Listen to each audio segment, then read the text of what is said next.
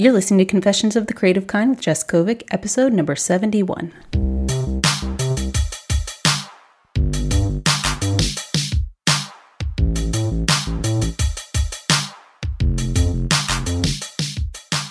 Welcome to Confessions of the Creative Kind. I'm your host, Jess Kovic, media producer by day, designer, photographer, and creative entrepreneur by later that day. Join me as I stumble through life as an artist, pick myself up, and confess everything that I've learned on the way down. Y'all ready for this? Let's do it.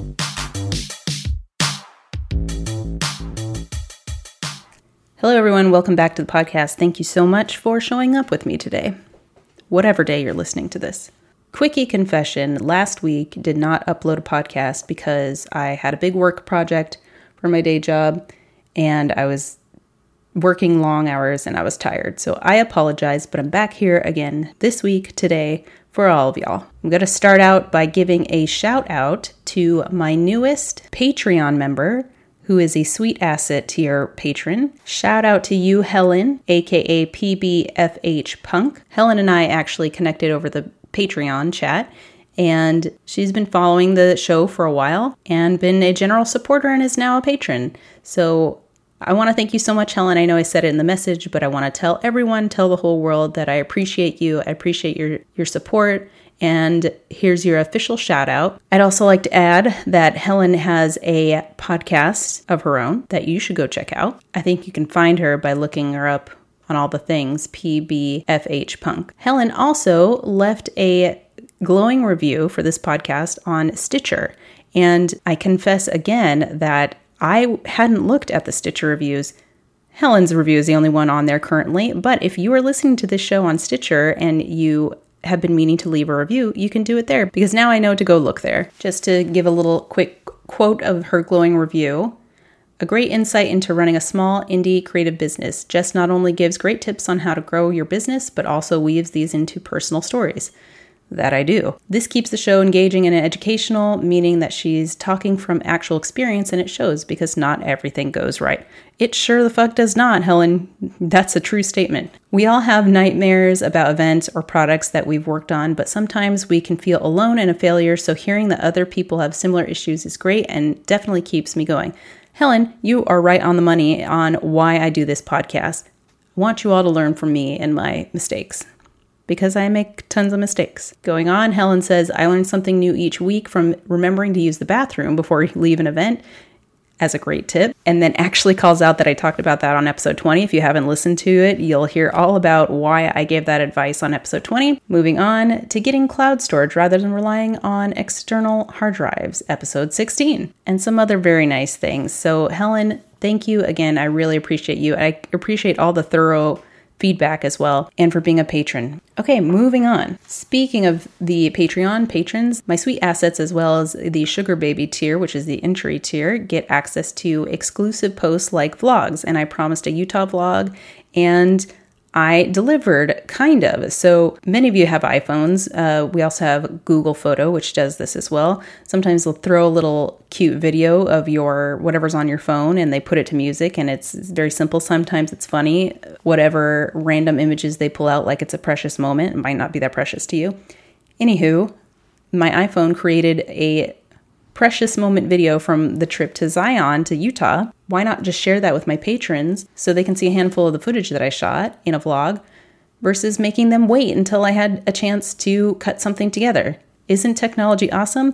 I might not be the first entrepreneur or content creator to discover this, but if you have a side business of your own, or you're a, a full-blown entrepreneur, maybe consider some of these quick, easy, automated services that we all have at our fingertips to provide content to the world. Why make things harder on ourselves than they have to be? If you listen to the podcast that aired a couple weeks ago, the last podcast where I had my husband Adam Kovic on to talk about our new hobby, because we bought a three D printer, you heard all about it, but we were on a mission to make three D printed earrings of my designs. And we were working on it for a while, used different software, a lot of trial and error, but finally got the design working for a lightning in a bottle icon that I did some time back, and we were able to convert it and print it beautifully from our three D printer at home. We used this really cool color changing P L A filament. That's a plastic filament. So it changes from purple to hot pink based on the temperature, and they're super rad. So they hang on a little hook. I connected these nickel-free non-allergy metals,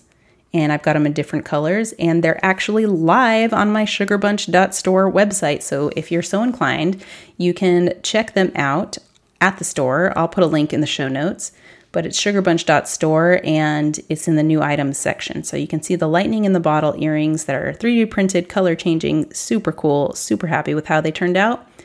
I I made them available to my patrons first because they're my peeps, and I've already sold one of them, and I only have three left currently. So if those sell, we'll see about making some more. So if you're interested, they have been released upon the world. I'm super excited to super excited to get those out there, and super excited, honestly, to think about more designs and other earrings or jewelry or other things. Other pieces that I can make out of my designs. Another kind of big update that I wanted to share with all of you listeners is that I'm going to be starting, I already started actually, a new training. And it's really cool because I think it will help not only benefit myself, my business, my future endeavors, but I think it'll help all of you that listen to the podcast and anybody that's looking for some coaching in creative areas, design areas, and just general coaching through life. Uh, so it's a six-month slash year program. Six months of learning the coaching techniques, and then six months of business stuff, entrepreneur stuff. So get excited, because the things that I'm going to be learning, I can share with all of y'all for your own business, for your own sanity, because sanity is important, especially in the creative field. We've we've got to be able to explore our minds in a healthy and safe and caring way. At least that's what I believe. So I'm super excited. Um,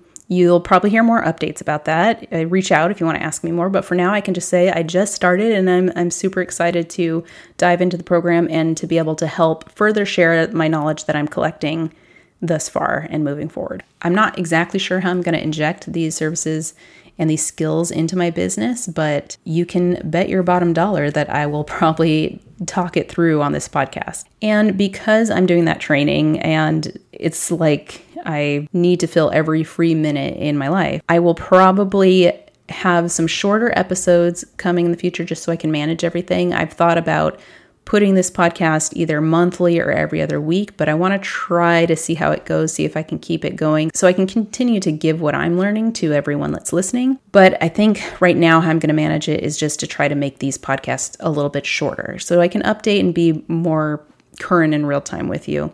If that changes, you'll be the first to know. In all honesty, the confession that I know I owe to all of you is that today I was going to do a podcast all about Illustrator for the iPad. I've mentioned Illustrator for the iPad before on this show just because it was announced last year from Adobe, and I've shared my feelings on Photoshop for the iPad, that it's kind of lackluster for me, but I was super excited about Illustrator. When they announced all the potential features or what's going to be coming out, it sounded really promising, so I have high hopes, but also a little cautious about it. A while back, I came across an application to be part of the beta and the testing for it, and I actually got accepted. So the original idea for this podcast was I was going to tinker around and share my findings with you all, but what I didn't realize is that once I accepted the invitation, it takes five days for them to verify and then to send me access to the app. So still in true beta,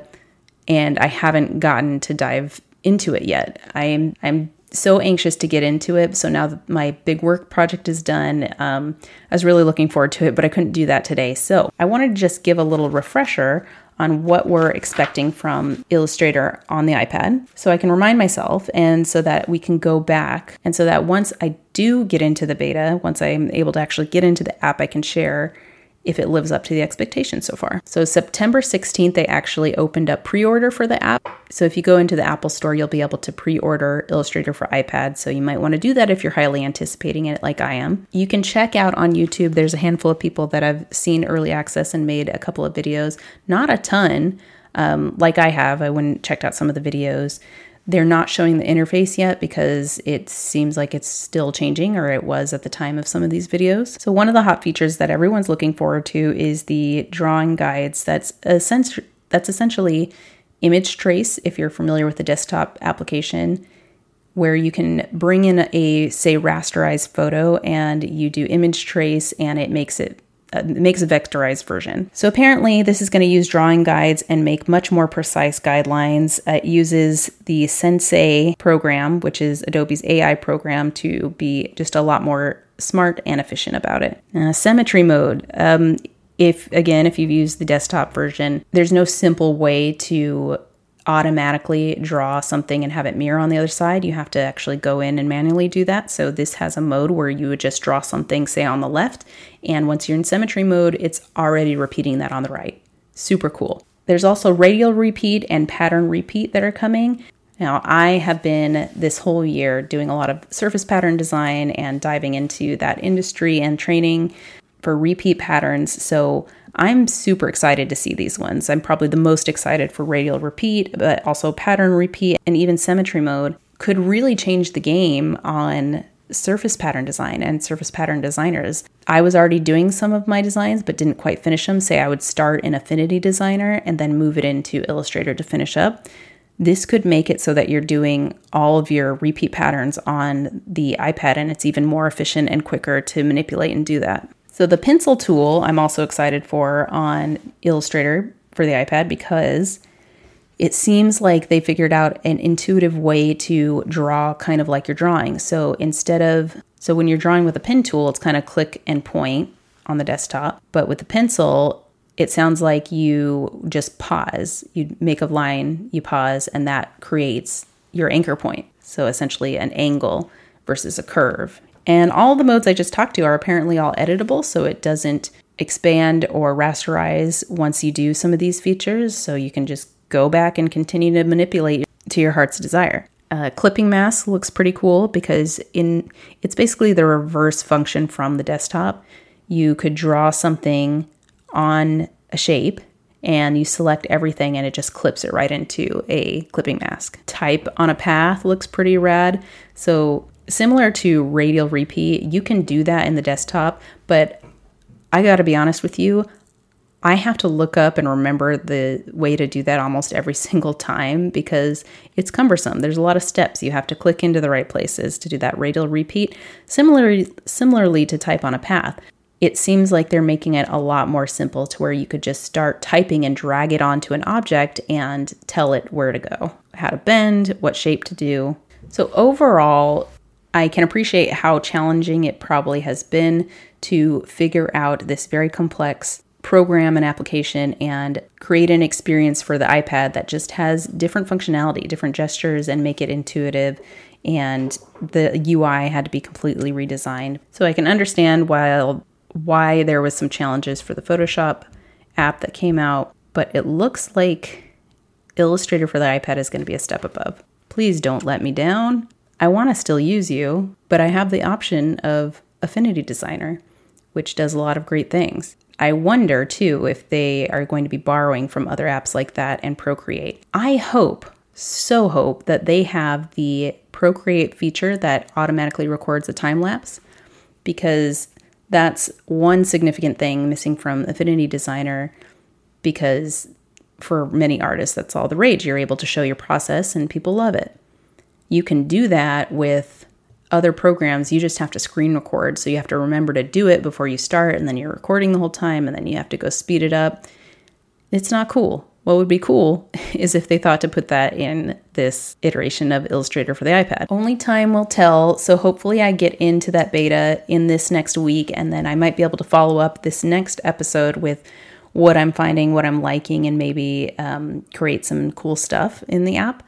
If not, we'll be talking about something else and you T B D, right? And we'll just pick it up later. All right, that's going to do it for today. Wanted to give you some updates on all the things I got going on, updates on the things that we've talked about in the past, because, you know, we're we're good friends, and I, I want to make sure that you're, I, I keep you posted on what I'm doing, because that's how friendships work. And I'm going to leave you with that today. We'll talk more next week. Let me know what you think about a bit shorter of a format, um, any suggestions for topics moving forward, and you can comment in the show notes, which will be jesskovic.com forward slash podcast forward slash 71 for this episode's show notes, or you can hit me up on the socials. I'll be there. See you there. And we'll talk next week.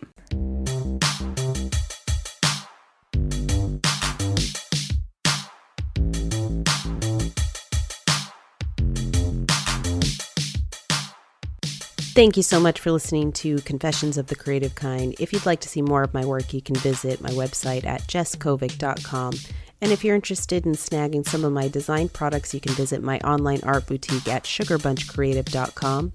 You can find and connect with me on Twitter or Instagram at Jess underscore Kovic. And finally, if you like what you hear on the podcast, please leave a five-star rating and review in the iTunes store, and then tell a friend. Why not? Until next time, take care and talk soon.